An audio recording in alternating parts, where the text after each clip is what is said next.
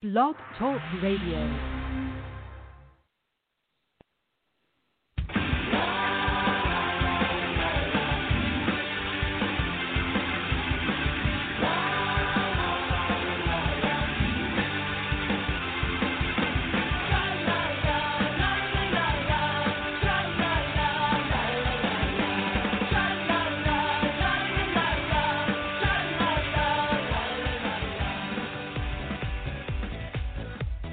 Welcome to the Left of Straight Show with your host, Scott Fullerton, as we discuss everything under the rainbow sun, from LGBT issues to foodies, entertainment to books. Join us as we talk to some of the most interesting leaders and celebrity LGBT guests and allies on the internet. So grab a cocktail, it's always happy hour somewhere, and enjoy the show. Now, here's your host, Scott Fullerton.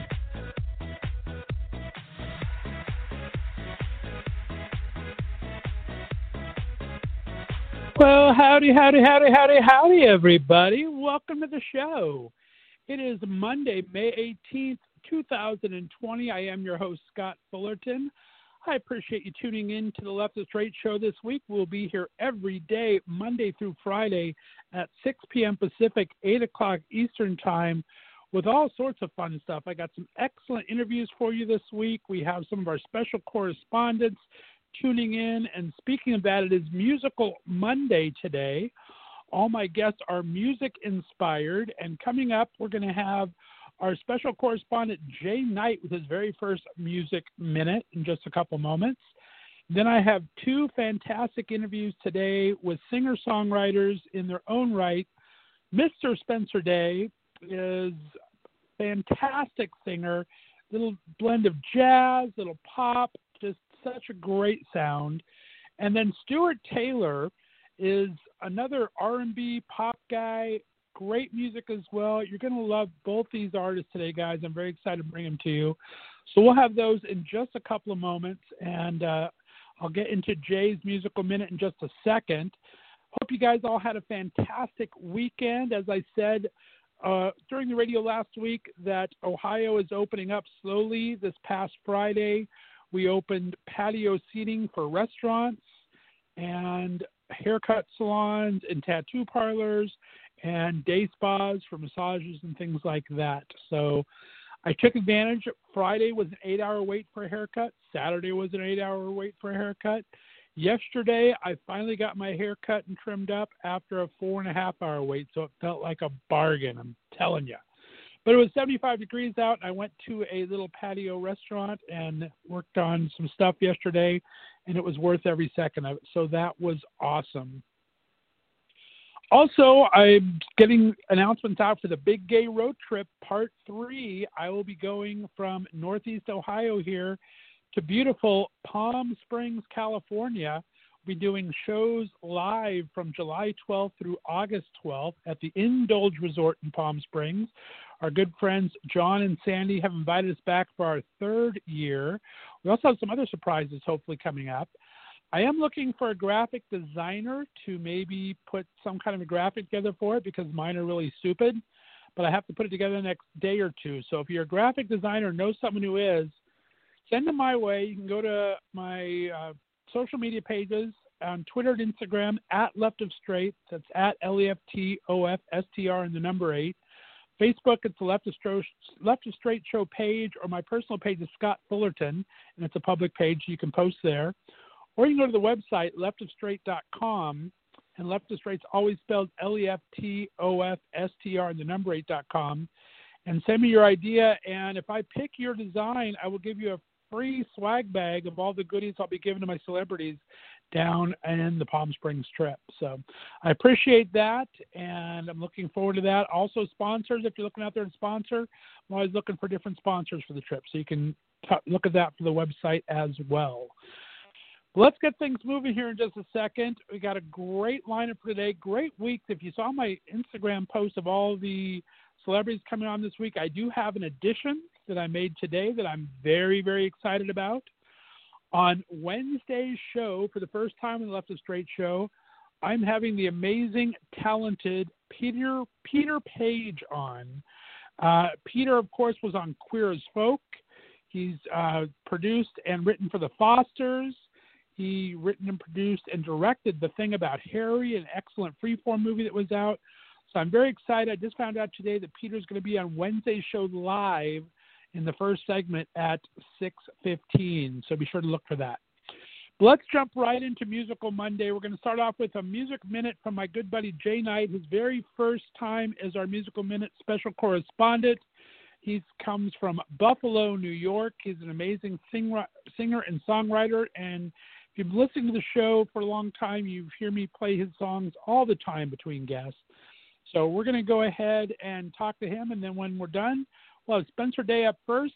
Two live interviews today, guys. Can I talk the entire time? Spencer Day will be up in just a few minutes, and then Stuart Taylor. So let's go ahead and get right to it.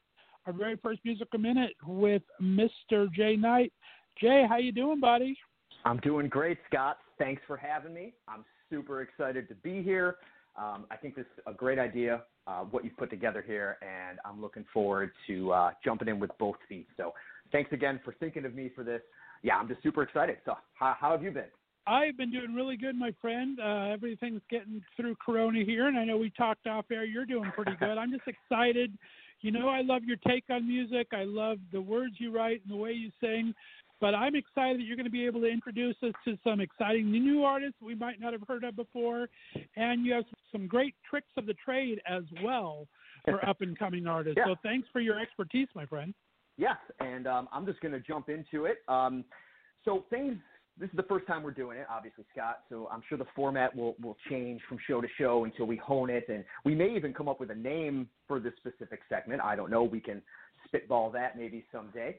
Um, but today, what I'm going to do is I'm going to give you an indie artist tip, and then I'm going to introduce you to an artist you may or may not have heard of before, and uh, then you're going to play her song, and uh, and that'll be a wrap. So today's tip, and, and actually let me pre, uh, preface this by saying that all the tips I'm going to give people are tips on what not to do, not what to do. Because if I knew what to do, I'd be signed and then I'd be selling that information. Okay, but that's obviously not the case. So I'm, I, but I have made a lot of mistakes in my life, in my career, I should say, and life, but career here. And I'm going to tell you a lot of the mistakes that I have made that I think uh, other indie artists can hopefully avoid making. Um, if they hear this. So today's tip never, ever, under any circumstances, buy engagements.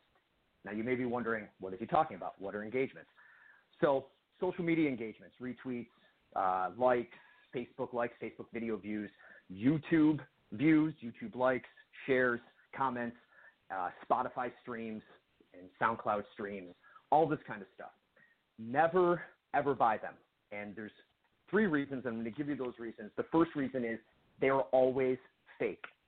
Always fake. 100% guaranteed. It's not an opinion. They are always fake. Okay, because no reputable marketing company can guarantee you engagement on your product. If your product stinks, if your song stinks, if your video stinks, they can't guarantee you a certain amount of views or a certain amount of likes or, or anything like that. So any company that guarantees you or gives you a range of, of views or, or likes or anything like that, it's always fake, 100%. Okay? So that's the main reason. That's one of the reasons. Essentially, what you're doing is you're buying garbage. Okay? Um, and a lot of indie artists actually know this and do it anyways because they believe in this old adage fake it until you make it. That is a, is a, is a fallacy. It's a myth. It doesn't, it's not true. No one fakes it until they make it. Okay? And I know this because I know that record labels aren't stupid. I'd like to think they are because, well, they haven't signed me yet, but the reality is they're not stupid. They know what a fake they know what fake engagements look like. Hell, I know what fake engagements look like, and I'm just a regular guy. I mean, the internet's been around long enough. It's not 2005 anymore. People can tell when a YouTube video has a bunch of fake views, fake comments. You know, when a when a Spotify song has a million streams, but you can't find it on any playlists. People aren't stupid. Um, record labels aren't stupid. You can't fake it until you make it. It's not a real thing. Don't do it. Okay? That's reason number one. Reason number two, algorithms. So let me explain that. So YouTube and Spotify, specifically those two, have very, very well made algorithms. And these algorithms do a bunch of things. But one of the main things that they're built for is to identify hot videos and hot singles. so that they can boost them to the top of search, put them on homepages, put them on um, editorial uh, playlists. It's, it's when uh, you're talking about Spotify, make them suggested content on YouTube, um, things like that.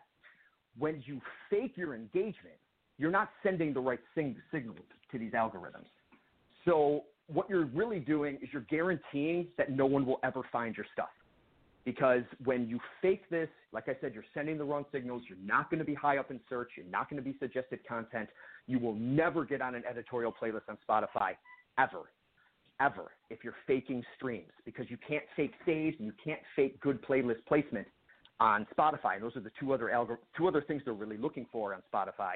Are you getting a lot of saves, and are you getting placed on a bunch of other people's uh, playlists? That shows that your song's hot, that people like it and then the editorial playlists, um, th- those curators then get notified of your songs. It's brought to their attention, and they can then put, then they're likely to place you on theirs, and those are the money makers, the editorial playlists. So that's reason number two. You are you can't fool the algorithms. Again, this isn't 2005. They're super smart, and you're not smart enough. You're never going to beat them. So just don't buy fake engagements. That's reason number two. Reason number three is you will get banned. Eventually, you cheat long enough, you will get caught and you will get banned. At the very least, your video or song will get removed. Um, so it's just not worth it's just not worth doing. So that's my indie artist tip. Don't fake it until you make it. Don't buy garbage engagements because they don't work, and you're just going to look like an idiot, and you're probably going to get banned from these platforms. All right. So there's my tip. I hope I hope uh, you know that that was smooth and, and it made sense to everybody. So now we come to the part where I am going to introduce the indie artist. Are you ready? Are you ready, Scott? Are you ready for this? She's amazing. I'm ready. Let me have it. All right, all right. So today's indie artist spotlight is Madison Olds. The first time I heard this um, this artist, she's she's just one of those artists where you're listening and you're wondering to yourself, why why isn't she signed? Why isn't she famous? Why isn't she on a major label? She's that good. She really is. Um, you know, I've heard, I hear tons of indie artists all the time, and frankly, there's a reason many of us are indie. okay, she's different. She's amazing. She's got a, a, just a spectacular voice. Her songwriting skills are top notch. Um, she's smart as hell. She's got the look. The only thing she, you know, the only thing that she needs is to be in the right place at the right time and meet the right person. Because in the end, that's really what you need to make it in any business like this. Is you need that little bit of luck. She's got everything else going for her. If she can just get that little break, I really think she could be a major label artist. She could have a hit. And I think the song that we are going to play uh, of hers in a minute could be that hit. Uh, it's it's a super catchy song. She hails um, from that lovely place up north, Scott, uh, we call Canada, where everyone is friendly and smiles all the time and it's super clean. We all love Canada, especially also on the Canadian border, Ohio, you know, Cleveland and Buffalo, right, right around there. Her website is madisonolds.com. That is M A D I S O N, olds, O L D S, uh, dot com, madisonolds.com. You can find all her links to all her uh, social media there. And she's um, she's played all over Canada, She's played in the U.S. She's actually played in Singapore last fall. Um, she has a, a you know pretty big following too. She's way more popular than I am. You know, so uh, I really encourage everyone to check her out, especially um, you know after you hear the song. I, I, I don't think I'm even going to have to to, to prod anybody. I think you're going to go and, and, check her right out. So, without further ado, Scott, um, the song I think you're you're going to play here is "Moments in the Mountains." So you can play it whenever you want, Scott. If you got any other questions for me, go ahead. If not, let's let's let this roll. No, Jay, I appreciate you coming on. Thanks for introducing us to a fantastic new artist. I appreciate the tip, and we'll see you in two weeks, my friend. Thank you. Oh, thank you. You take care. Ten years from today, we always say how we remember when we'd pack our bags and we climb to the top just to watch the sunrise. We catch our breath with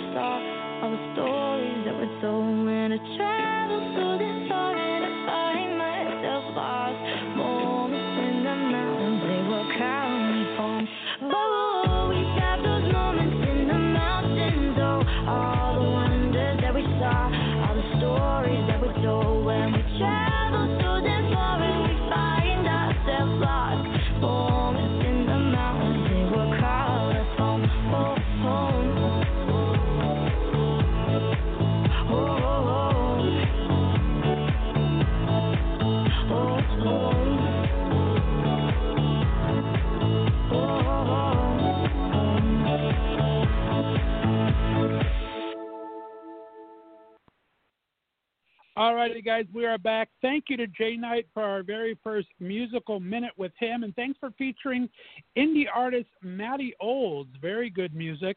But speaking of good music, guys, I am so happy to have on for the first time to the show a gentleman that's been across my radar for it's been a couple of years now. I've been a huge fan. He's a number one Billboard jazz pop singer and songwriter. He's performed from the Hollywood Bowl in LA to Lincoln Center, New York, to London's West End, everywhere in between. His album Vagabond was on the Billboard charts for an amazing 47 weeks, and his album Daybreak debuted at number one on the iTunes Jazz charts. It's his amazing. Oh, I can't speak today. Sorry. If his amazing music and handsome good looks don't draw you in, his compassion in working with charities such as Feeding America and Border Angels will. Please welcome to the Left of Trade Show for the very first time, Mr. Spencer Day. Spencer, I'm sorry I've rented lips. How we doing, buddy? Oh, doing great. Thank you so much. What a what a lovely introduction. I hope I can live up to any any part of it. Thank you so much. I'm so happy to be here. Well, I'm glad to have you. I've been trying for a while. I think I first reached out to you. I, actually, I know. I looked that up today. I first reached out to your publicist back in, I think, September of 2018, and it's taken me a hot minute to get you on the show. So thanks for taking the time. Oh no, I'm I'm I'm I'm thrilled I'm thrilled to do it too. Sometimes I there's you know when you're out on tour you don't realize um you know what I just realized yesterday actually is like I really need to check my junk mail folder because not everything that goes there is junk. I got something that was really important. I was like I don't know why this and and so that's happened before. There's been some other interviews or even gigs I'd really love to do and then you know things can get lost. But I'm anyway. The main point is that we're here now together and I'm I'm thrilled. Exactly. I mean, I don't usually thank COVID 19 for much, but hey, what the heck? How are you holding up I during mean- all this, my friend? um, you know, I know at the risk of not to sound cheesy, but you know, for everything that sometimes things need to break apart so that something better can come together. Um, which is actually mm. a hmm. quote Marilyn Monroe said, which is a beautiful quote, but this is a woman who died alone, naked in her bed. So take that with a grain of salt. Um, the brilliant woman that uh, died, but um, I always thought that that was a really beautiful way of looking at it. Sometimes some things need to break down to break through and um and I think that they're you know obviously this sucks to high heaven. I don't know anyone really will you know there might be some people profiteering off of it who are super super stoked or just some companies right. who didn't plan it that way like Zoom who are like oh my god this is their they they're the Rockefellers of this whole uh, debacle but um uh you know I I don't know I've been actually pretty peaceful with it I think like most musicians I've kind of you know, lost all my work for the foreseeable future, or at a minimum, it's kind of on hold. And there's kind of a, I, I saw somewhere someone posted something. I don't want to take credit for it, but someone said what we're experiencing right now is the pain from the withdrawals of our addiction to certainty. And I thought that that was Ooh. a really good way of looking at it because uh, because we we kind of go on this myth of certainty and until you know in any form of natural disaster or man-made disaster comes along and um it's i've actually been in a pretty peaceful place with it i've been really creative and um yeah it's been you know i'm i'm taking the blessings with it because the parts that suck you know we're we're all pretty aware of, and no no real need to even really go into them, In, unless you want to. We can kvetch if you. We don't need to get too in like, depth. But, uh, I mean, I'm sure though, yeah. someone like you who is on the road probably 60 to 75 percent of the year, it's either got to be a really nice break or you got to be creating things like crazy, or a combination thereof.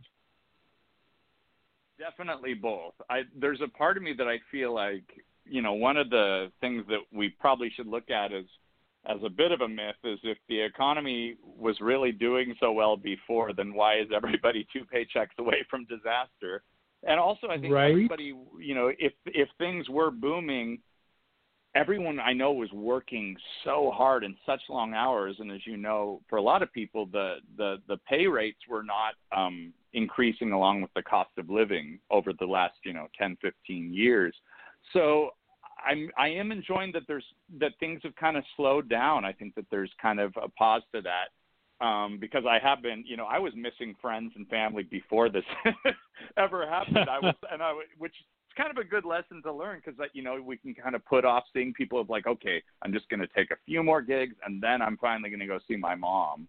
You know, so I hadn't gotten to see a lot of friends and family, some of them for close to a year because, you know, fortunately I was um, touring a lot. So so you know that that part of it kind of is a blessing. And then I think you know the other part is that you, when you're your own boss, as I'm sure as you know too, you have to keep yourself creating. And I think the tendency to kind of get sad and and get depressed, which like many artists is something I'm very well equipped for doing. um, for me, I'm like just keep you know, and, and I'm working on an I've got an electronica project that we're working on and um, this project of instrumental music I'm writing with this flamenco guitarist in Mexico. Um, so for me, and we have our Broadway project. We all did all Broadway tunes. Um, that's going to be coming out. Um, hopefully, well, it was set to come out in the next few months. It might, might be more like six months at this point. So there's plenty, um, plenty to do, and and I think also plenty of people I can kind of re-engage with. So I don't want to say that it's it's been fun or that I'd prefer go through it again, but you know, we're all you know we're all walking each other home through this. You're doing what you got to do. I like it. And you mentioned yeah. Mexico. I know you were down there with Effie Passero, and we have a couple of amazing duets that we're going to play in the, uh, just a little bit here. But talk about that, and I understand she might still be down there. Um, tell me how that whole thing went around. That that she is, and and I would assume some of your followers have um, already know of Effie, and if you don't, um, she truly not just saying this in you know uh, hyperbole or uh, she she's one she's one of my favorite singers that I've ever that I've ever heard. Um, and uh, we went down. I was like, I I speak Spanish and and I have a lot of good relationships down there. So I was like, let's go to Guadalajara and we'll go to Puerto Vallarta and maybe Mexico City and and you know get to make some music while we're there, and then pick up a few other um, opportunities to make music on, on the way. And um, then with the week we left, we left on I think the eighth of March.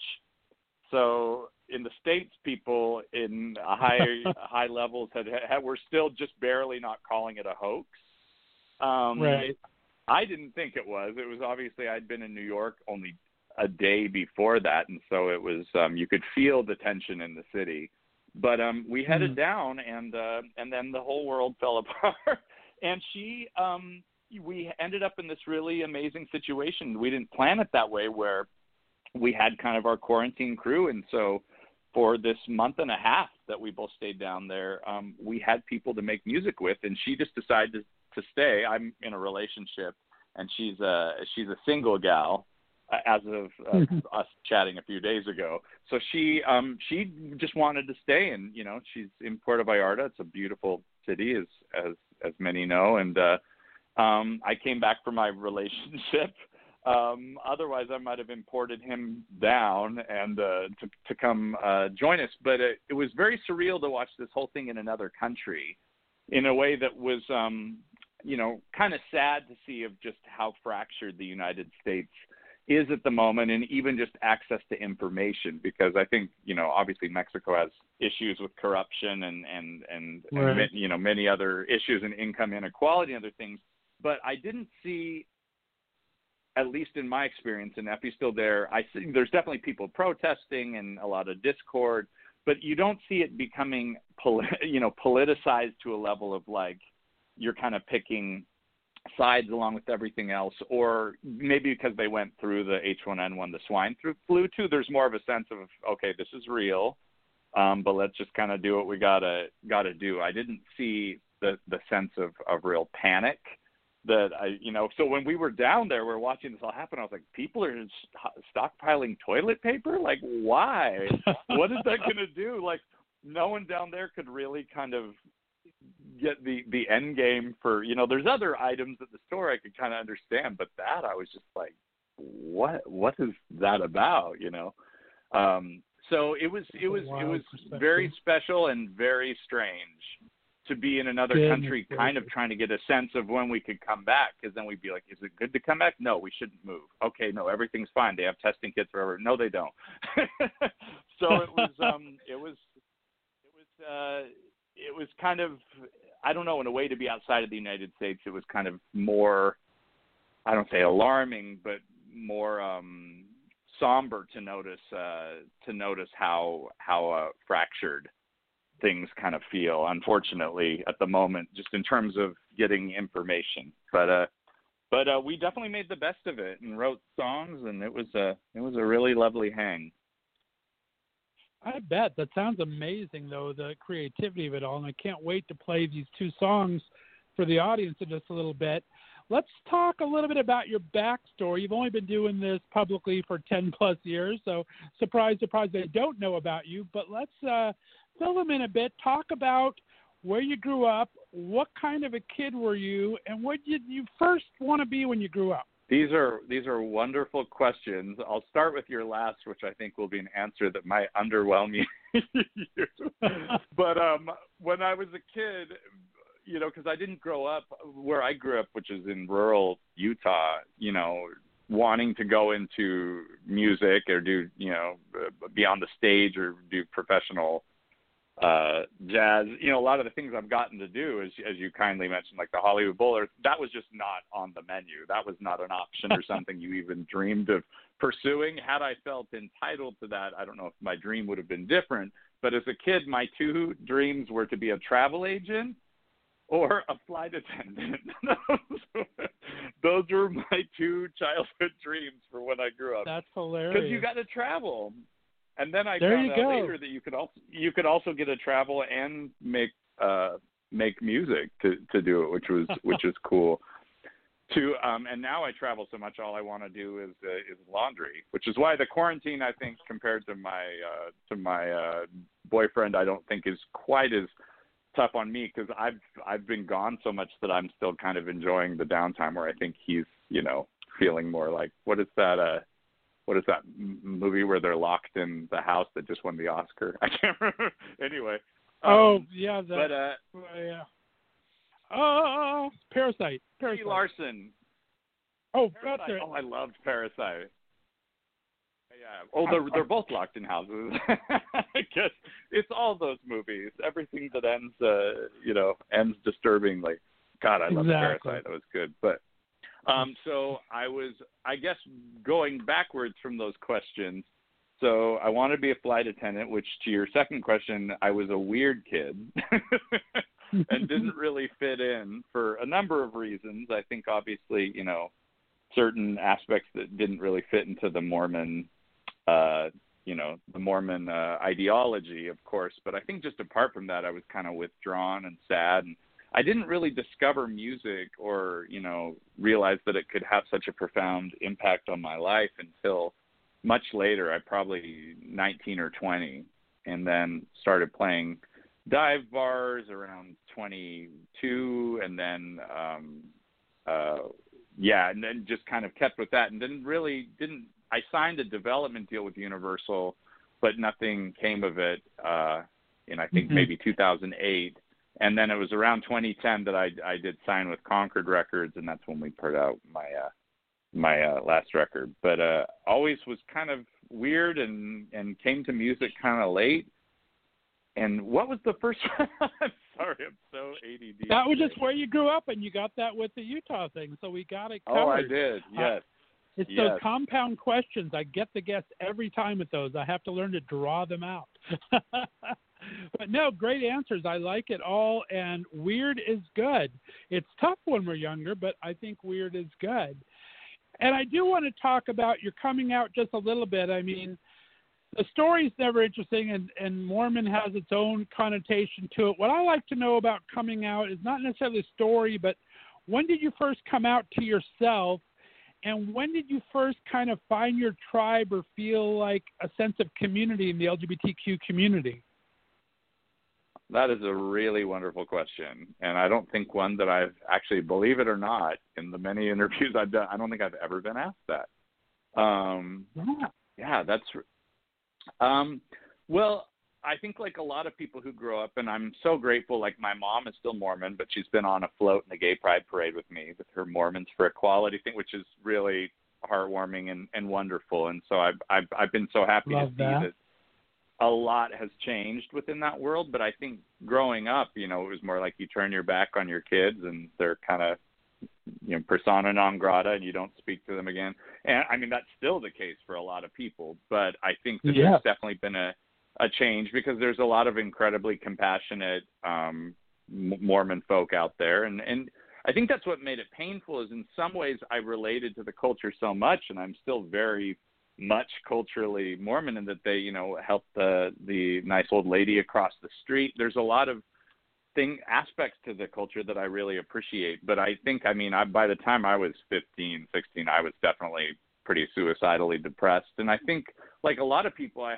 I've hung on to the damage from that, you know, until the mm-hmm. present. And in some ways, though, that that struggle is also a blessing because I think the problem we have right now is that there's a lot of people who really don't realize how good they've had it or how privileged they've Right. been and so they don't they don't have the empathy or the understanding to appreciate what a struggle might be like for someone else and really character and empathy are, come from suffering because that's where you get to understand and, and really over overcome something. Like uh, show me any interesting person and I'll show you someone who's had to overcome some adversity in their life. So the Well I think but the the damage the damage of that I still have to I still have to this day some of it in terms of the low self esteem and not feeling deserving. But but I think the first period of really feeling that I was okay and I knew my mom always loved me it was kind of more the rest of the world and family around me that I I I, I didn't know who my authentic self was because you don't realize how much from an early age we can be performing for other people to be what we think they want us to be Right. so then why not go up on a stage and do it for a living? um, uh, but uh, I probably, you know, I came out. I was going to go on my, you know, my Mormon mission was the plan, and then I, a friend of mine that I grew up with, um, her parents split, and her dad lived in the Bay Area, and so I came out for a weekend. I was uh, 18, and I took one look at the Bay Area and said that that's it. And a week later, I packed everything in my car. Didn't I think I had three hundred dollars, and my mom Oh waved, you know, me, waved me off, and I had no plan for where to go. Uh, you know, crashed at the time. San Francisco had a lot of rent by the week hotels, which were like out of a central casting movie where there's a guy in a beer beer stained white tank top with a beer going like, "Hey Stella, someone's at the front door." And I always thought bed bugs were like like a fairy tale thing, like don't let the bed bugs bite. And then I learned that they were real, in fact. Um, Oh, my god! So I stayed there. I I slept in my car for a, a week or two here or there. You know, I set my alarm clock up in there, and then I got a 24-hour fitness gym membership, so I showered there. Incidentally, I still have that same gym membership. Their Nice. biggest success story. I hope I hope they open one day.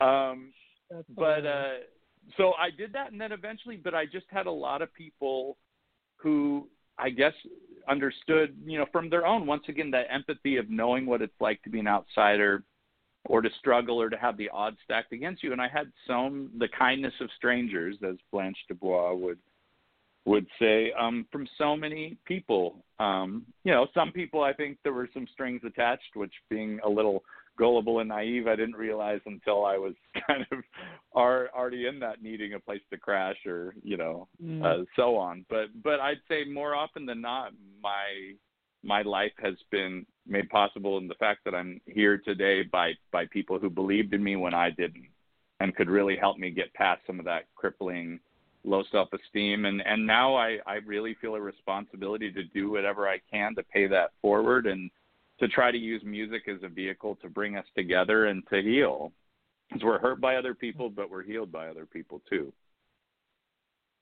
Very well said. Wow, amazing story. Thank you so much for that. Well, I want to go ahead and get on to a lot of stuff. We need to talk about music from your old stuff to the new Broadway album that I'm very excited about to your YouTube covers, which are out of this world. Let's take a quick break. I want everyone else to listen to some of this fantastic music you made with Effie here. Let's start with a little bit of, since we're in the middle of it, state of emergency here. So listen to Spend Nice. Day, and we'll be back on the other side. You listen to Left of Straight Show right here on the Left of Straight Radio Network.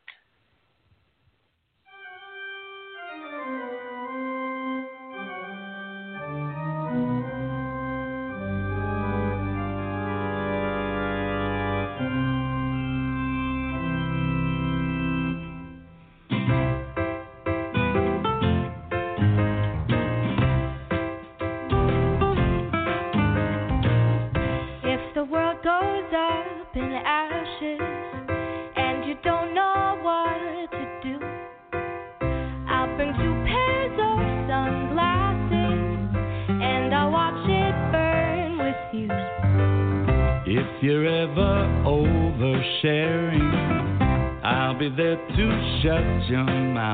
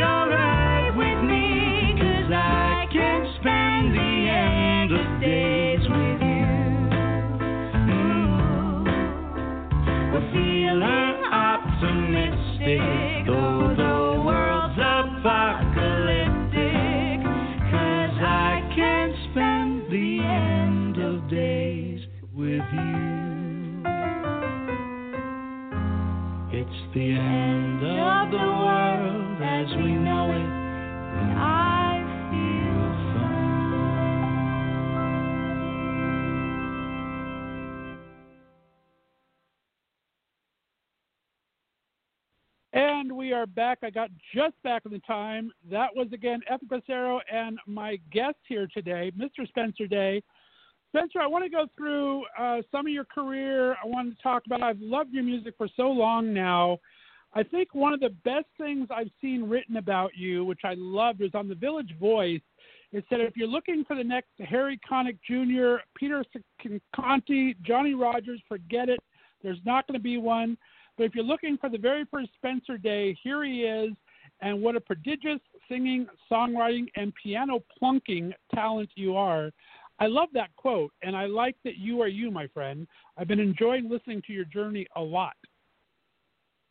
Oh well, thank thank you. I I, I feel like it's uh, I think it's Judy Garland um, who said, you know, it's better to be a, a second-rate version of yourself than a first-rate impersonation of some of some someone else. You know, right?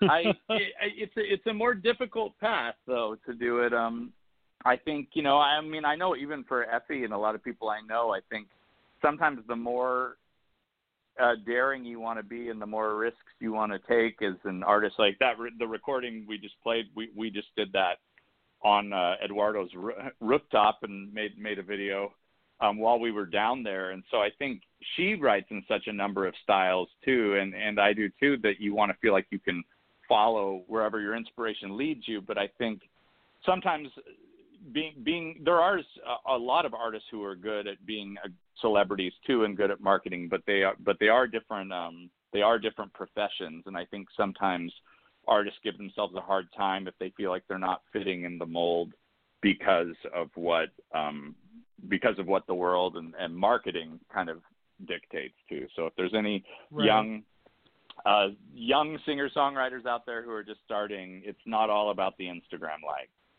and it's not all about like the, the, validation that everyone tells you because in the end you know i mean some people it's you know 30 years after they created a body of work some people like mozart died penniless but uh, you know it really is about the work it's about what you leave leave behind and i think um especially in kind of the instant gratification of the internet age it can be a little easy to forget so so i i appreciate personally you noticing that because you know try to keep it real well, do you do thing. well, my friend.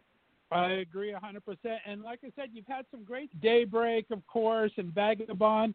I want to talk to you for a second about Angel City because it says it was recorded at Capitol Records, and I actually used to work there. Talk about recording in that like historic downstairs studio there. Um, what kind of experience was mm-hmm. that like?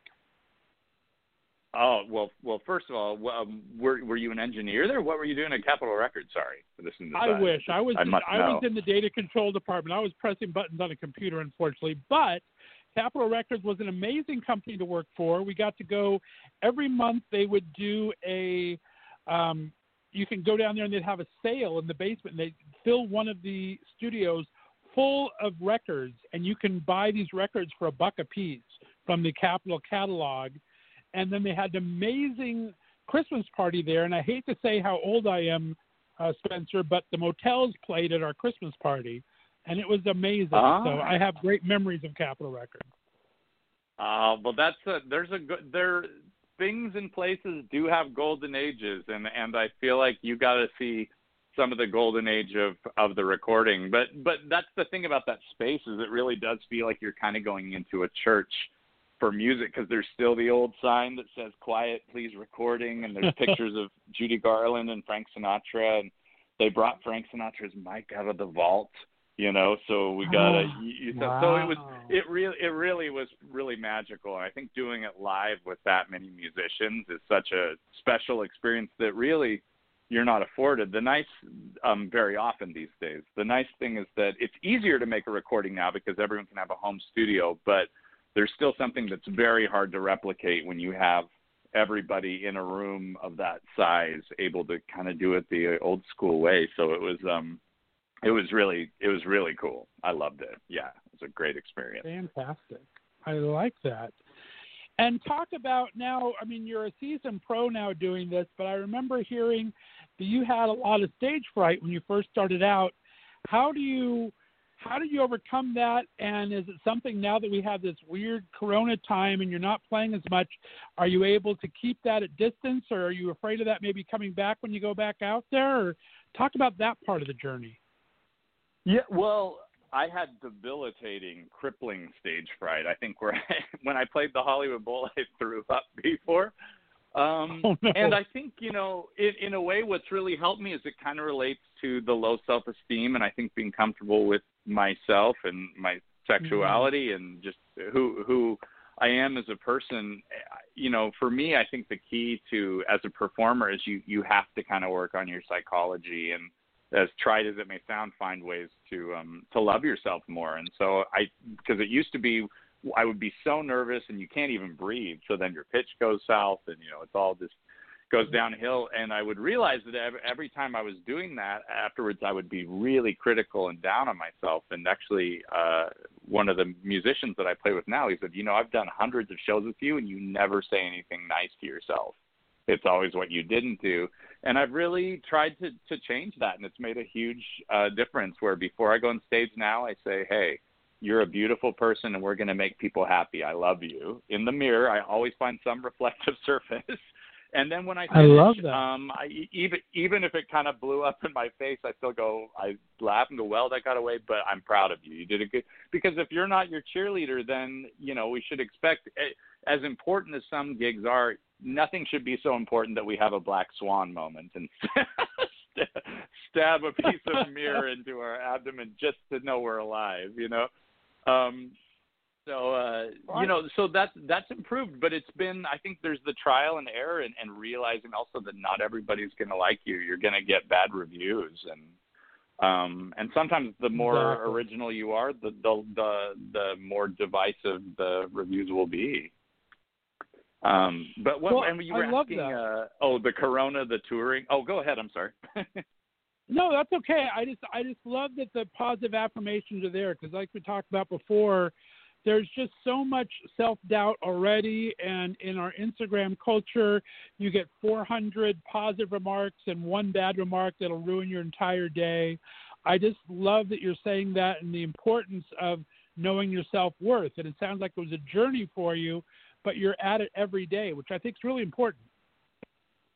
Yeah, in, in a way, like music is kind of um, my Buddhist meditation in the evening because I have to keep bringing myself back to the present moment. I think that's why people love live performance, and I do believe, going to your Corona question, I do believe that it will, it will, it has to live on because there's an experience like that about live performance that's different from a movie. Is that it's everything is a reaction to what's happening in the moment, and so the audience is not a Mm. passive part of that too. Like the more engaged and in the moment they are, the more the performer, both people in an ideal world should be elevating each other up. And and so it's a really it's a really beautiful opportunity to celebrate uh, celebrate the the present moment and and uh, and I think try to try to really as a performer it's an opportunity to confront your demons and and as we've seen many many times over it you know I I wouldn't have had to work on my psychology as much if I were just going into accounting. But I think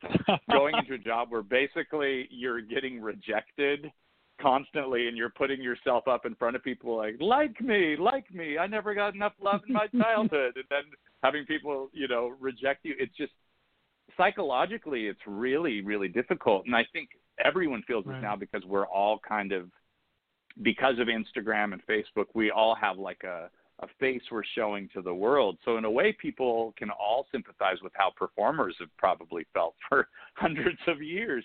But I think as a performer, it's even more heightened because when you're the brand that you um, that you that you're selling, it's so hard to keep that distance that to not take it personally if people are rejecting you. Because I, you know, there's some people I don't even know why kind of there's so many questions we could ask if we get into that but some people will write something on youtube could be like you suck your music sucks you, you know so, whatever they just really don't like you for some reason.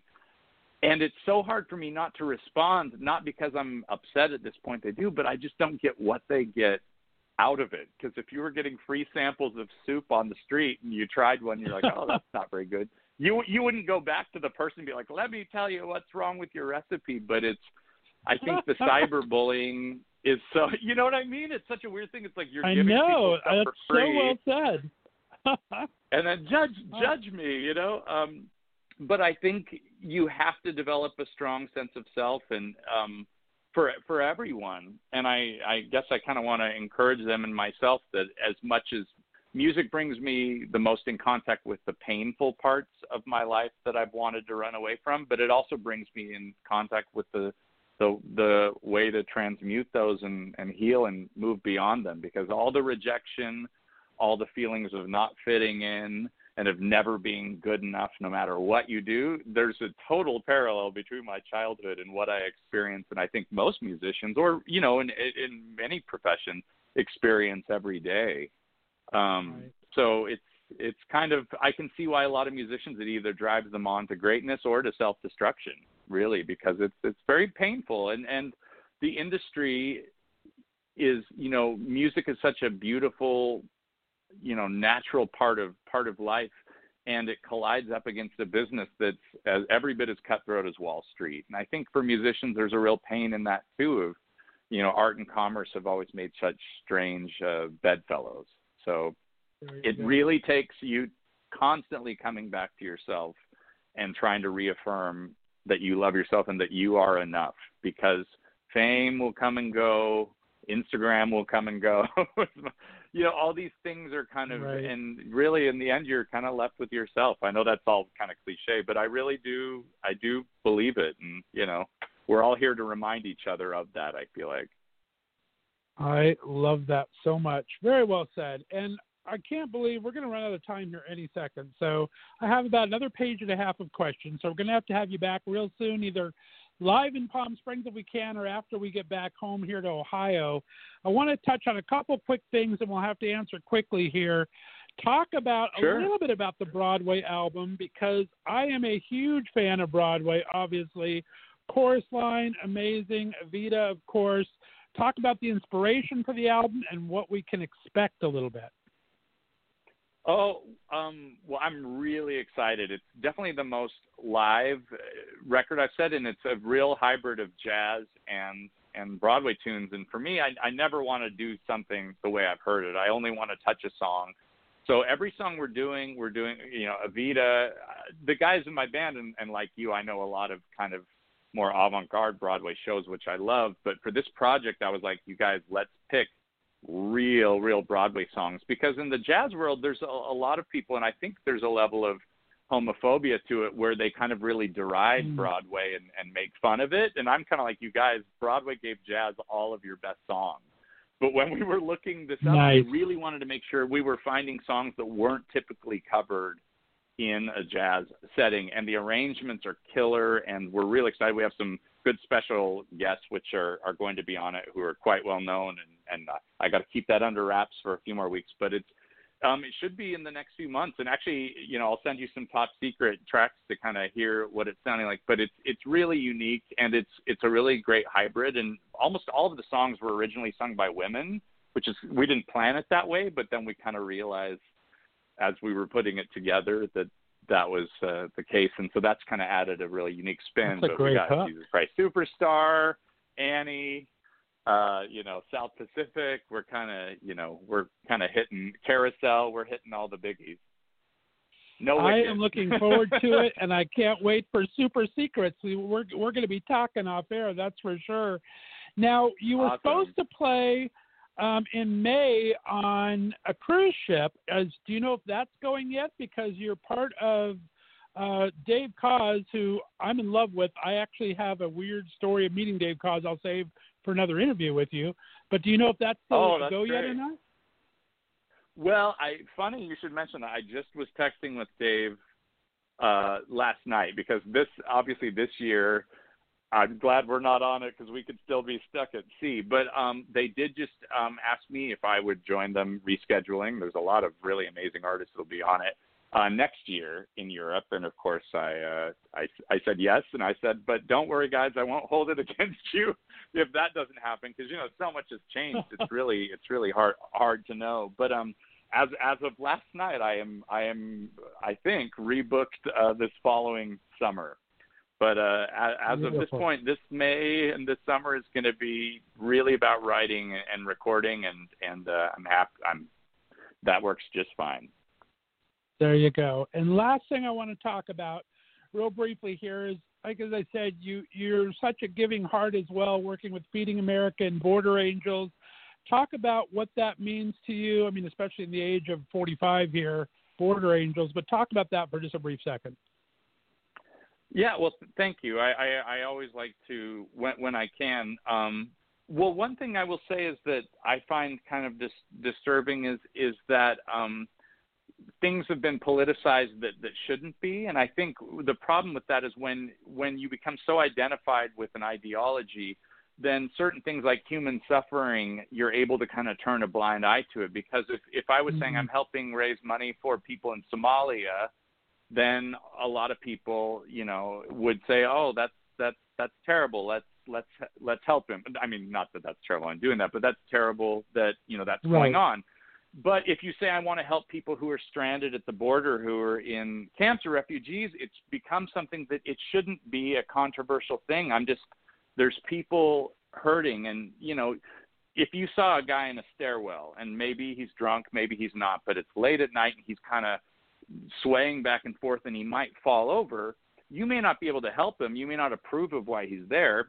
Maybe his wife left him, maybe something, but how could you ever fault someone else for wanting to help someone they look like who might be in in a dangerous situation and so i feel like that's one thing with all of the corona talk that's going on is that people are not talking about people who are still waiting there who were legally supposed to be granted asylum and or were able to stay, you know, at least be in the United States while they waited. And I don't think people realize that when people are seeking asylum, they generally, almost all of the time, really do things by the book and stay law abiding right. because the stakes are very high. They don't want to mess it up. So I think having been down to Tijuana um, and and seen kind of the conditions and and once again we've just show, made Mexico shoulder the entire burden but our entire branding for centuries has been like you know give us your tired your huddling masses you know.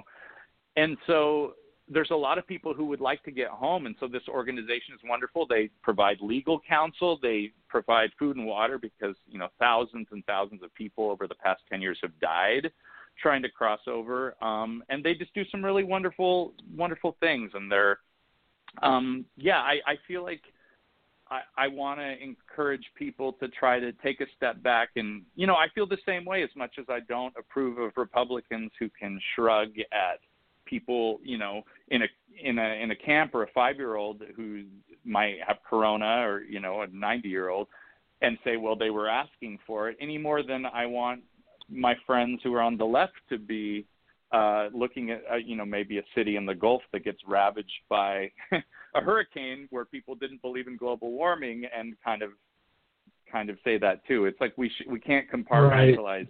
compa- compassion.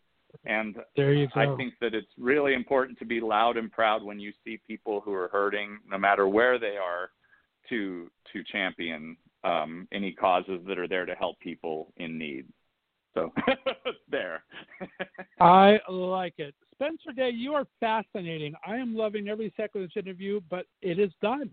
we ran out of time. Uh, let everyone know where they can find. Guys, his YouTube channel is just under a million views. If you guys want to do a treat, listen to his covers on his YouTube channel. Let everyone know where they can find you on social, my friend, and give them your website, please. I'm on Instagram as Spencer Day Music. I am on uh, I'm on Twitter the the same, and I am on SpencerDay.com. I think for for all other tour dates when tours are a thing. there you go. When they are a thing again. Well, Spencer Day, thank you so much for being on the Left of Straight Show. I really do appreciate it, my friend. Oh, thank you. And anytime I'd love to do it again. All right, well, stay on the line for me. Guys, we're going to play out, Spencer, and again, we're going to do a little Effie Passero. This is called China. When I come back, we're going to have another amazing singer songwriter today, right here on Musical Monday. Mr. Stuart Taylor will be joining us from LA. So stick around. I will see you on the other side and enjoy a little Spencer Day.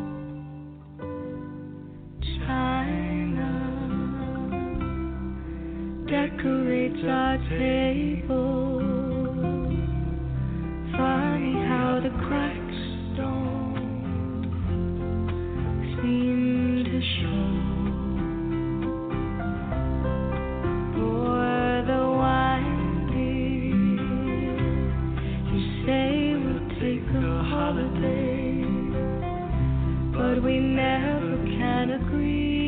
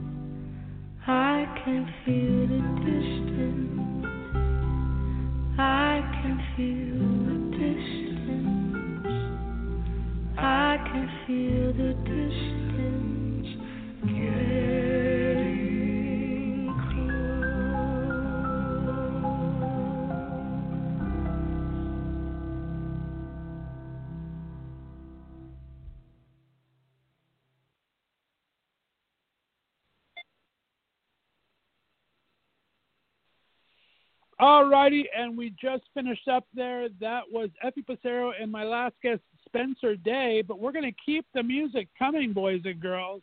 My next guest is a pop and R&B style singer-songwriter and a dancer who grew up outside of New York City.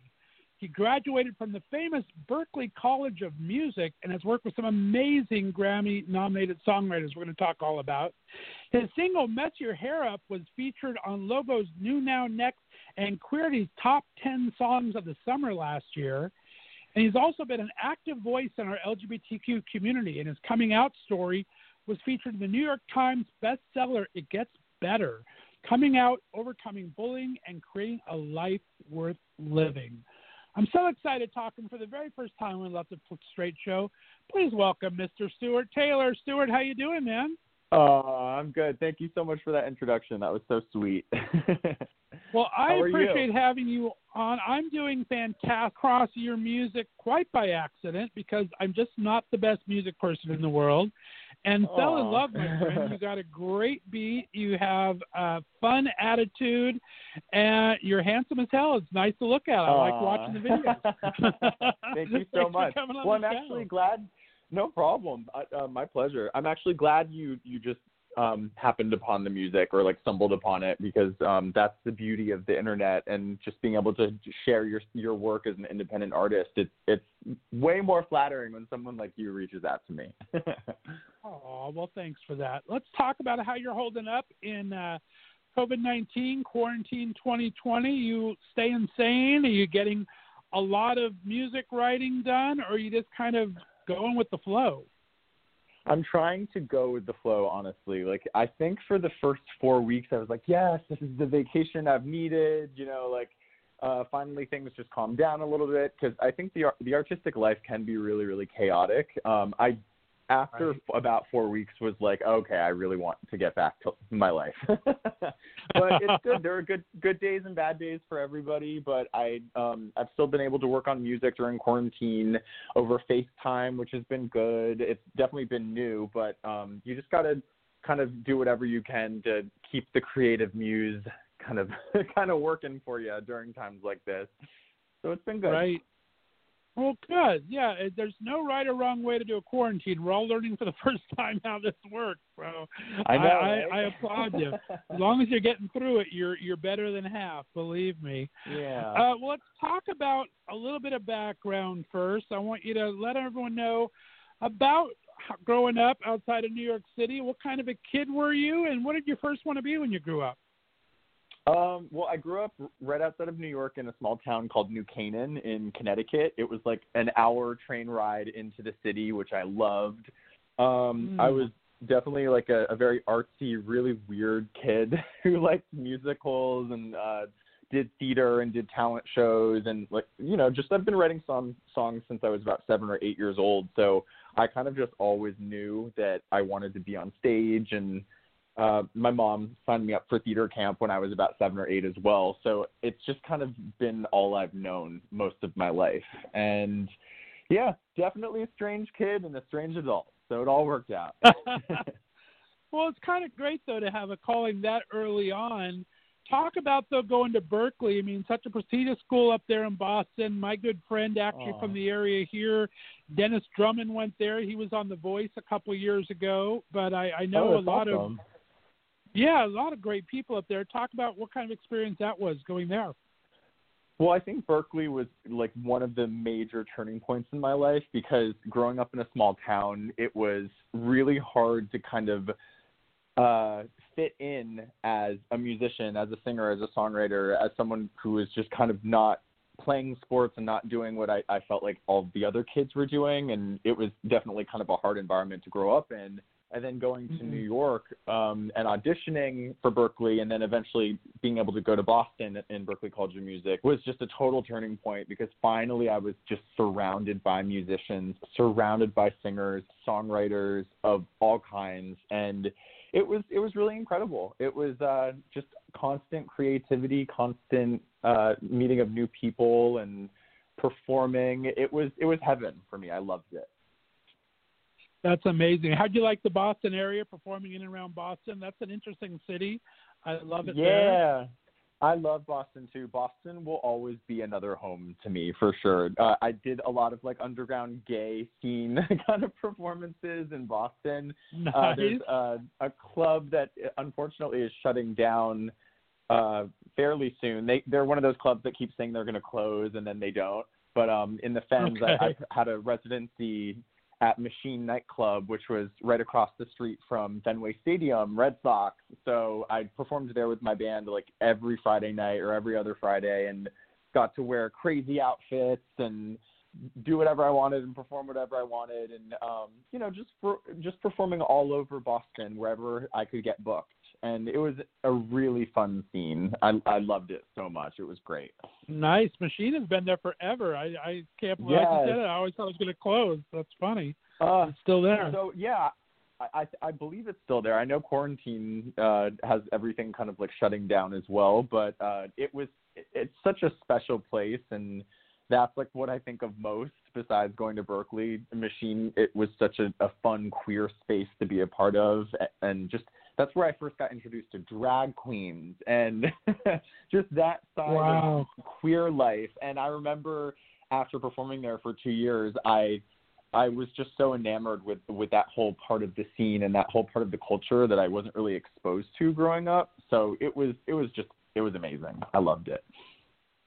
That is oh, so So great. I actually lived in Springfield, Mass, on the opposite corner there for a Oh. while. So I was going to Boston on occasion and fell in love with it really. And it does have a very vibrant scene there. Did you ever take the ferry over, go around the Cape there, and hang out at P Town much while you were there? So unfortunately, that's so funny. Like I still have to have my P Town moment. I have not gone Oh. yet because I think when I I did grow up going to Cape Cod. Yeah, I know. So basically, when I went to college, I was just working nonstop, going to class nonstop, gigging in the studio. So if if it was a weekend, I'd be like waiting tables and you know funneling all of that money I was making into my music. So there was really no time to go to P Town, and and right after I graduated, I moved to New York. So it it hasn't happened yet, but it it will absolutely happen in the future when I'm allowed to. Nice. You need you need to be a good gay and get to Provincetown at least once. That's for sure. I will. I, What I about, promise I um, will. what about Providence? That that's a great, vibrant gay city too. It's a great music scene. Do you ever get over there that much? You have that I opportunity there ever? either. Nope, not yet. I have some friends that have done some shows there, so that's all on the bucket list for sure. When I when I head There back to go. the East Coast. We have to get you a better forward to. East Coast gay, Stuart. That's all there is to it. Yeah. You're, you're missing out on some scenes there, but that's okay. I, I you have plenty Boston of time. Scene and the New York scene, so. You're young and very good looking. You have time. You have time before either of those things go away, so you can make it out there. I like it. Thank Uh, you. talk about um, the music scene, getting involved. I mean, as you say, you've been kind of open and out throughout the entire thing, which is amazing. The way we all should be, if we can. Talk about Yeah. that experience, though, and hitting up those walls that we find in the music business sometimes. Um, have you did you feel that early on? Do you feel them lessening now, or talk about your perception right now in queerness Well, I and think- music? For sure. Um, I think it, I think things have definitely gotten better. Um, a lot more doors have opened in you know the recent years. I think if we're talking about like nine, ten years ago when I was 16, 17 years old, it was definitely a lot harder. I would say. I know Adam Lambert had just kind of broken through, and and you know the music business wasn't really sure how to market him at first, but it just worked because he had such a big fan base from Idol. I know that I was turned away from certain shows for seeming too theatrical or gay or Mm. being told by like a major record label that they you know wouldn't sign me or release my song because it seemed like it was talking about a guy even though some a lot of my music is very broad and some of it you know absolutely celebrates gayness and being open and queer and some of it is much more broad and um, which I think it's good to have a mix of all of that. So it was very disheartening, I think, in the beginning of my career as I really started going to record labels in New York and playing producers my demos and, and being told no or being told too theatrical or too queer, which, you know, is Mm. upsetting, but I, I never let it stop me. And I, when I went to Berklee, that's when I really, really started just embracing who I was because it takes, it takes a long time. It takes a lot of unconditioning after you grow up in a small town and you know you get bullied Sure. or people say being gay isn't okay which is awful.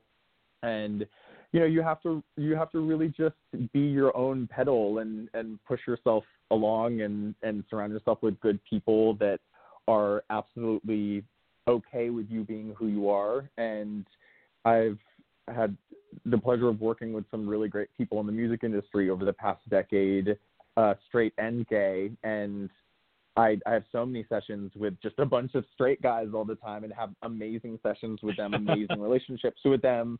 And, you know, I really do think in the next decade from here, we're going to see even more progress than we already have seen in, in the past couple of years. There's, there are so many people that are, are ready to stand behind the LGBTQ community and already are doing so. And you know, even if it's been hard and there there has been pushback, I've definitely continued on my journey. So it's it's definitely a work in progress. That's awesome. I want to ask you the same question I asked Spencer earlier because your your coming out was definitely very well documented in that amazing book that we're going to put a link to in this episode Oh, so they yeah. can get that book and read the story. But I want to know when did you first come out to yourself and when did you first find your LGBTQ tribe and what was that experience like? Well, I, I it was very confusing for me because I definitely I definitely identify as queer and in that way I feel like I'm less boxed into one thing even though, you know, I am mm-hmm. What you could call a gay man, but I, I feel like I'm a very open-minded queer person and I think growing up I I was still dating girls and had crushes on girls, but then I slowly by the time I was 14 was like, "Oh, wait a minute, I think I'm starting to feel something for guys too." and is this a phase? What is this? You know, it was very scary for me in the moment, as it is for most gay kids when they're kind of coming to terms with their queerness. And I'd say by 17, that's when I finally was just like, you know what? I it, I identify as queer. I'm I'm not going to hide anymore. I'm going to own this, and I'm going to take my power back from all the the kids who try and bully me and try and make me feel bad about myself. And that's when I I came out at you know at my school around 17 to my friends and snowballed around school and before I could even talk to my parents, my little brother had actually outed me. And uh yeah, the rest was history. Oh wow! And Yeah. where was the? You said that probably Berklee was where you first found your community. What was that like, finding that community and that sense of family? Definitely. Well, I to be honest, there were maybe a couple kids I knew growing up that came out as as gay or queer and I I didn't know many people, to be honest. So by the time I got to to Boston and went to Berklee, that's when I started getting introduced to people like my boy Joe Bissell, who goes by Z Machine. He's an incredible singer songwriter, or my bassist Dan Alport, who is also wonderful, and just tons and tons of people in the Boston gay scene that just kind of were a little bit older and took me in and uh, showed me kind of how to how to wave my freak flag very high and proudly. and uh, that and yeah, so I'd say Boston was was for sure where I found my tribe. Absolutely. Nice. And I loved how you talk about your queerness and accepting that. For a long time, I always just put LGBT on everything. I didn't embrace the Q because I thought it was elemental P when we went to QIA and all that other stuff. But I think queer Yeah. is a good way to kind of say that and say that there's more. There's pansexual. There's omnisexual. There's all sorts of these other things. So I like that you accept that part of you as you are and don't and just keep that queer label. So that's very cool. Yeah. I like that. I say gay, lot. I say queer, all of that stuff, and that I think that makes it easier for people who are questioning or are still figuring it out to not feel Right. left out. And you know, this has to be all inclusive for for everyone, and, and we have to be willing to have allies and willing to have people support us, and and you know, willing to have people kind of take their time on their journey to figure out who they are. So that's really important. There you go. Well said. Well, on that note, we are going to celebrate that playing our first of two songs here by Stuart. We're going to play Liberation, and Oh, I love yeah. this track. We'll play that, and then we'll be back on the other side and talk a little more and find out a little more about Stuart's career here. You're listening to Left of Straight Show right here on Left of Straight Radio Network.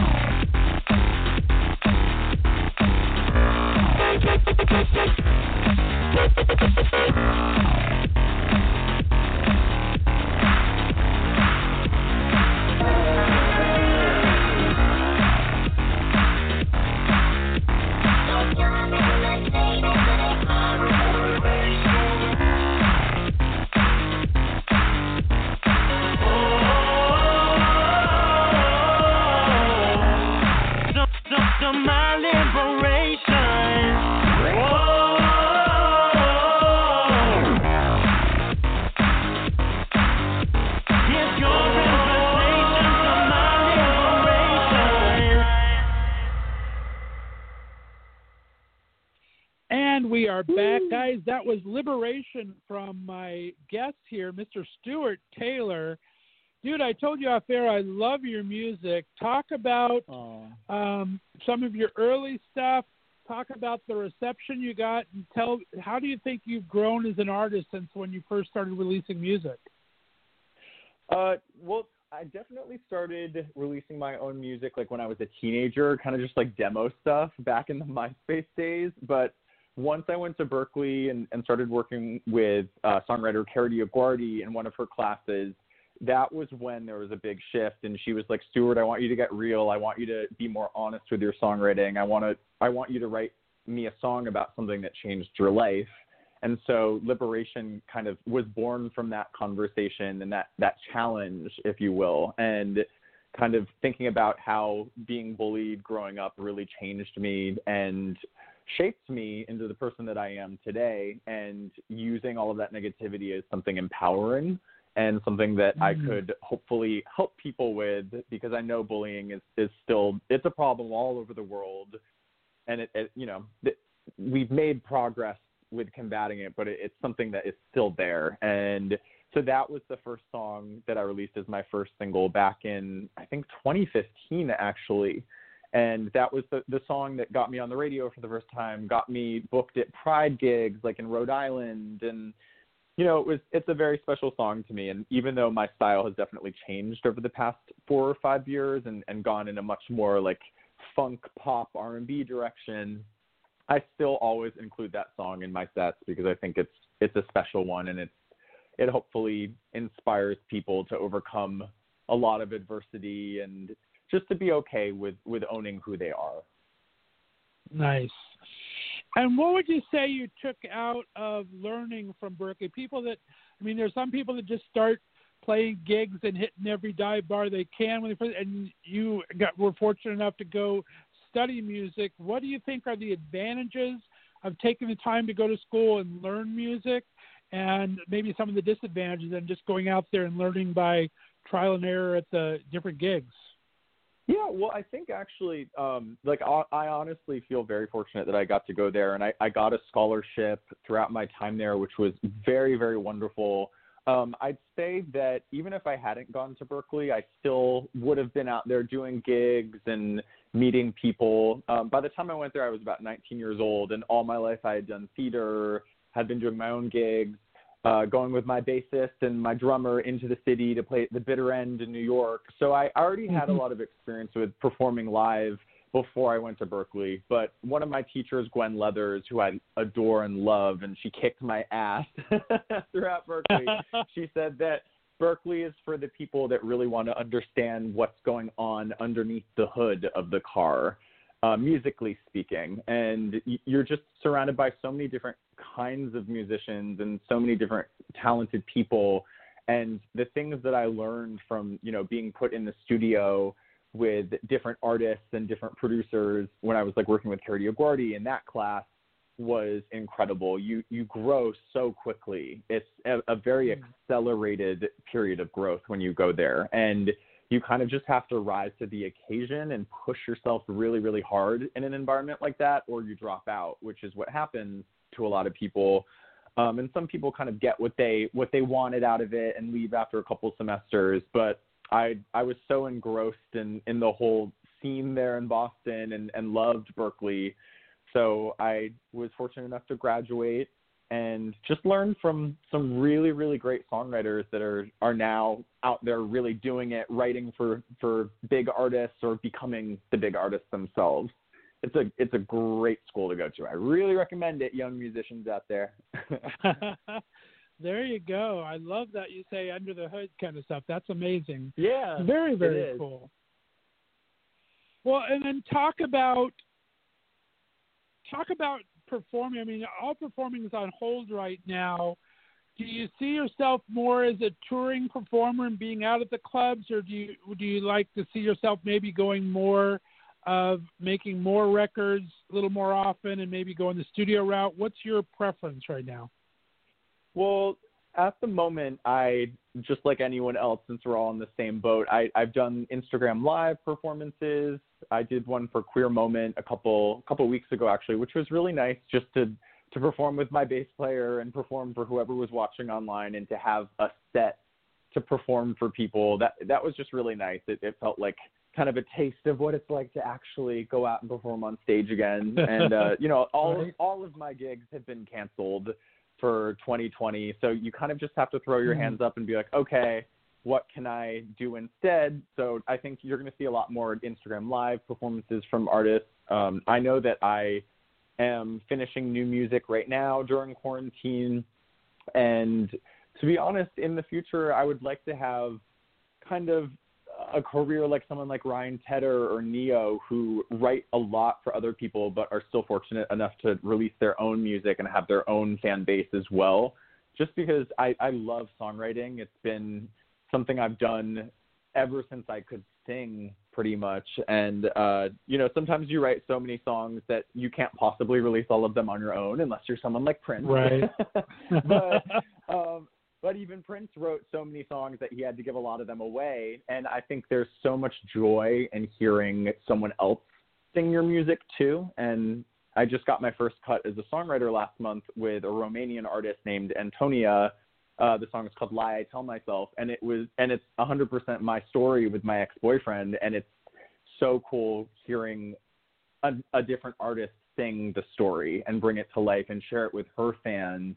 So I want to be able to do both in a perfect world. Wow, congratulations. That's amazing though, and congratulations on the song. That's great. Thank who you. would you who would be your top three you want to write for right now? Who out there in music Ooh. kind of stimulates you a bit that you would think you would like to put something together for them? Um. Oh man. Well, I think every pop songwriter would love to write a song for Britney Spears. That would be incredible for sure. right, and she needs it. Um, She needs the help right now. That's for sure. Oh, I Got to get her back on track. I I totally I'm a total Gaga stan. I love Lady Gaga. I would I would love to write for her one day or write with her since I know she writes everything or co-writes. And you know, I really love Troye Sivan and Sam Smith. I would love to collaborate with those two and just make great queer pop music for the masses with talented people like that. They're great. That sounds fantastic. I love that. And what kind of um, songs do you have kind of percolating in you right now for yourself? Do you feel any kind of a certain vibe? You go in a certain way? Is this kind of giving you the feels to go one way or the other, or do you just kind of whatever inspires you at the time? Well, my last single called Mess Your Hair Up was really when everything kind of clicked for me musically and stylistically as an artist. And I was like, yes, that's where I feel most at home. Like I grew up on, on Motown and MJ and Prince and The Temptations and love Robin Thicke's music. And so for me, I'm, I'm definitely sticking with kind of uh, a pop R&B direction with a little bit of a funk dance twist to it. So Mess Your Hair Up just came out last year, and then my next single, which I won't give away yet, which will hopefully be out later this year, depending on the whole COVID situation. That one's also going to be really funky and pop, and just I just want to keep it fun and make people dance and make people smile with music right now. Definitely have some uh, some darker stuff, but I'm not releasing that yet. There you go. Well, you'll have to give us a special sneak peek when it gets closer to release of the new one, and we're going to play out with uh, "Mess Your Hair" just a little bit. "Mess Your Hair Up." I love the video for it. I mean, you you are a dancer, my friend. You have some moves. oh, thank you. I do. I do like there. I mean, talk about a look. There's about 12 looks throughout the video. That's absolutely amazing. talk about the making of the video. How fun was it? As fun to shoot as it was to watch? Oh my God! Well, thank you so much. I'm glad you liked it. And uh, I, I'm just, I'm a very visual artist, and I have so much fun writing the songs. And for me, the whole thing comes to fruition when the video for the song is done too.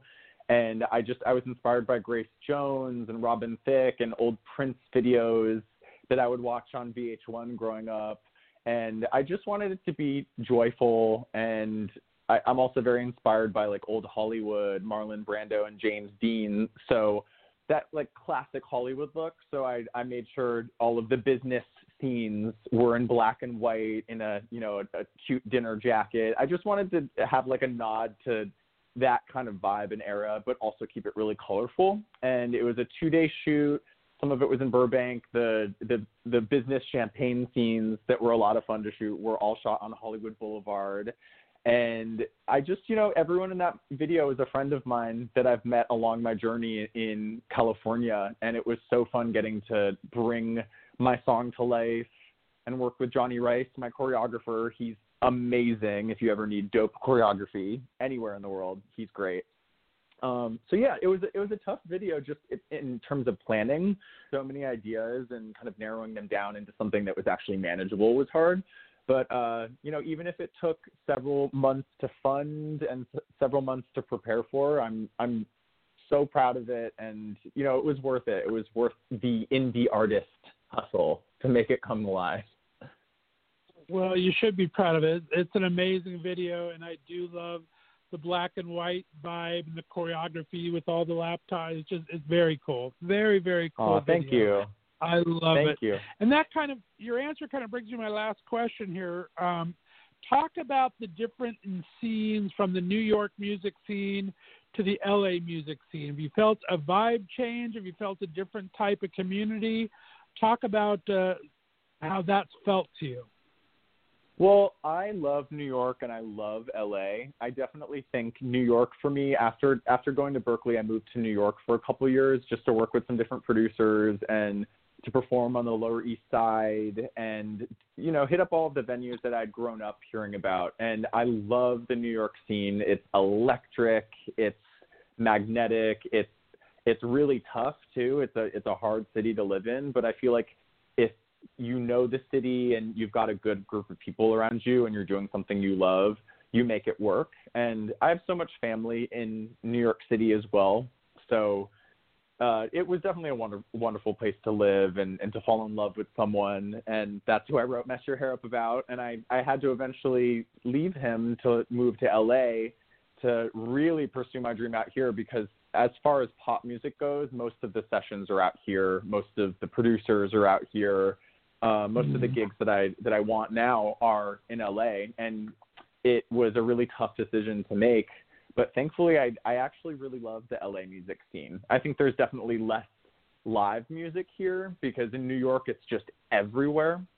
But you know, if you can find some some good places to perform out in LA too, it's a really great environment and I love it here. I, love having sunshine and palm trees every single day and I think it's definitely changed my music in a way. It's made my music lighter and more fun and a little bit less gritty than it was in New York, which you know is okay. Both both sides of that spectrum are good, but for right now, I just want to focus on the positive in life and and make people smile and make people dance. That is great. I love that. Very, very cool. Well, I've been enjoying chatting about music. I, I ran out of time with Spencer, but I think I want to play a little five questions for you. You up for a little Do game it. here and answering five goofy questions for me? Yes, I love games. All right. Well, this is called Five Questions With, and our, we're going to do questions with Stuart here. Um, talk to me. The Left of Straight Show is all about entertainment, foodies, and books. I'm a huge foodie. Talk to me about what uh, Stuart Taylor's favorite food is, and give us a recommendation of where we should be eating in either LA, Boston, or New York. Oh damn! Well, I love Chinese food. I love Japanese food. Um, I'm constantly going out for sushi with my friends out here. Um, hopefully, I can do that again soon. There's Rock and Roll Sushi in West Hollywood, which is amazing and very, very good sake there too, if you're a sake drinker. And then there's a place called Sushi Stop in East Hollywood as well on Franklin, which is amazing. Nice, very good recommendations. I like that. And are you much of a reader? For question number two, do you have a favorite book, author, or genre when you ever have time to yourself to read that you can recommend to the listeners? Yes, I love reading. I've been a reader all my life. Um, I love inspiring books. I, I definitely read a lot of books by Brene Brown too. Uh, I have Rising Strong on my bedside table over here. That one's really good. The Gifts of Imperfection by Brene Brown. Lots of good stuff from her. Nice, I like it. All right, and now we're going to get into the deep, hard-hitting questions of the evening. Are you ready Oh, for yeah. that, Stuart? I'm All ready right, for ya. Question number three. what is your favorite or go-to emoji when texting? Ooh, always. Uh, I usually like the the emoji of the little guy with his tongue sticking out, giving you like a winking face. I do that one all the time. I like Very silly. I like it. Very nice, very nice. All right, and pizza toppings. Favorite pizza toppings? Are you a purist, one or two topping kind of guy, or a drag to the kitchen and see what happens? Ooh, I guess let's see what happens. I love putting olives on pizza too. I know some people might think that's gross, but olives, onions, ooh. I think I had that last night. nice. I like. And question number pizza. five. I hate to tell you, but you're about to be stranded on a desert island. But the good news is you can take your favorite album or CD and your favorite cocktail or beverage of choice with you. What are you going to bring with you? Ooh, I'd bring some Chardonnay, and I would have to bring maybe Purple Rain by Prince. Either, Ooh. probably that, or I think it'd be a Prince record for sure. That or a Janet Jackson album. I'm not sure. Good choices, both. I like that. Very good. Those are my faves. Well, thank you so much for playing five questions. Good job, Mr. Stewart Taylor. it was fun. All right. Well, let's uh, let the listeners know where they can find you. Give your website out. Give where they can find your music videos and where they can find you on social media, my friend. Awesome. Well, if you guys like Instagram, I'm Stuart Taylor Music on Instagram. Uh, my new single "Mess Your Hair Up" is on iTunes, Spotify, Apple Music, Tidal, all under Stuart Taylor. It's S T E W A R T. Because a lot of people think I spell it with a U, but I don't. Um, and then my new video is on on YouTube, and you can visit my website at stuarttaylorofficial.com. And that's all. Fantastic. I like it. Stuart Taylor, you've been amazing to talk to. We have to have you back on real soon and hopefully get a sneak peek of some new music coming out in the fall. Thanks for being on the Left of Straight show, my friend. Thank you so much for having me. Thanks, guys. All right, well, stay on the line for me, Stuart. Guys, we're going to play out to the aforementioned Mess Your Hair Up. As I said, you have to see this video. It's absolutely amazing. Check out Stuart's work, and I'll be back to wrap things up on the other side. You're listening to the Left of Straight show right here on the Left of Straight Radio Network.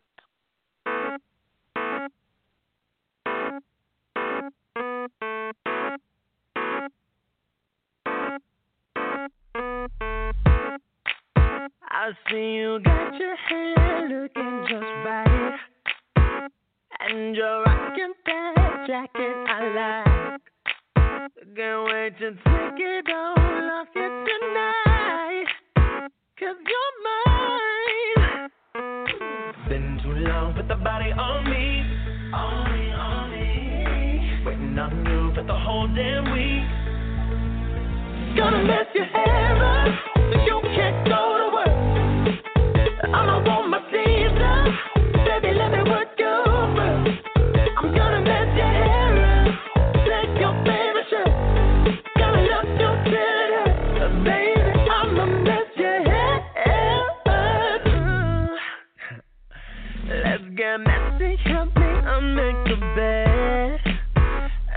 And see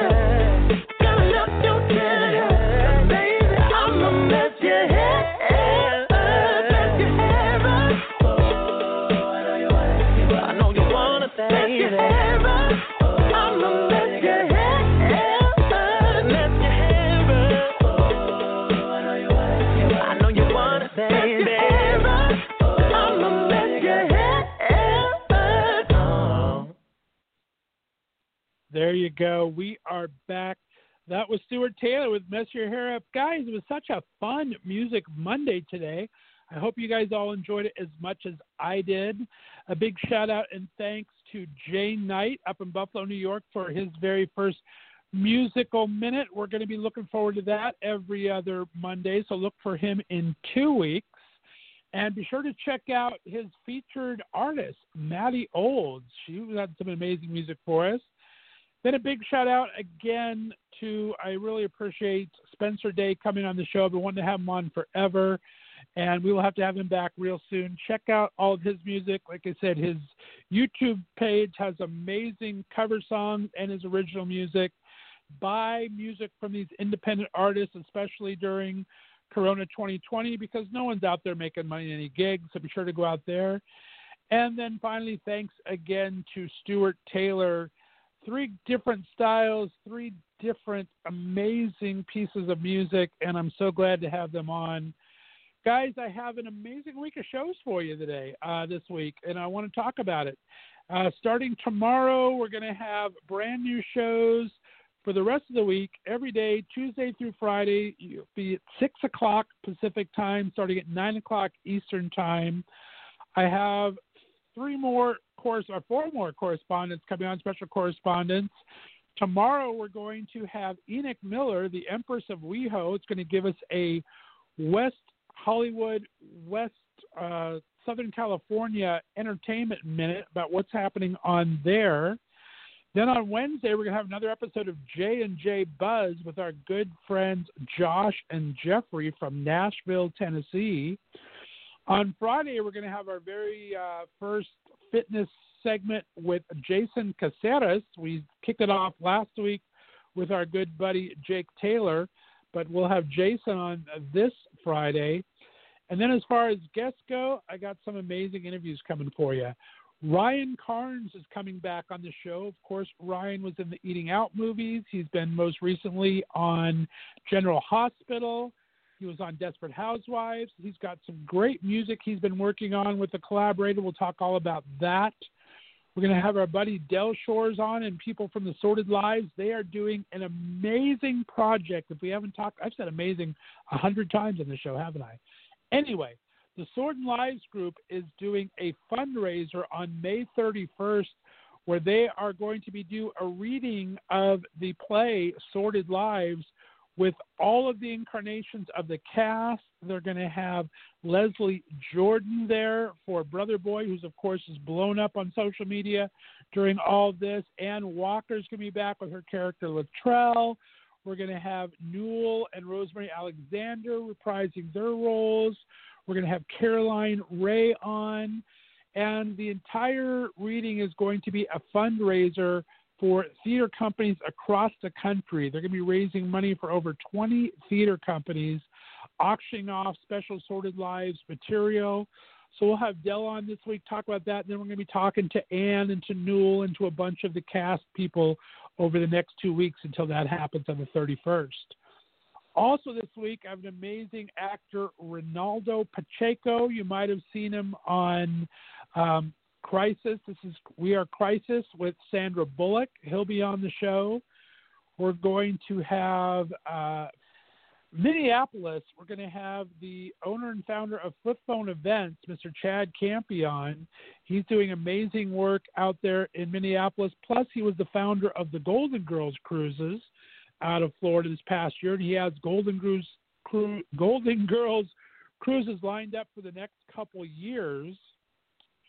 We're going to have John Arthur Hill on Wednesday. He is an amazing producer. He's a radio personality in his own right. He's on Radio Andy on Sirius XM, and he is a Broadway actor and so much more. He's going to be a great person.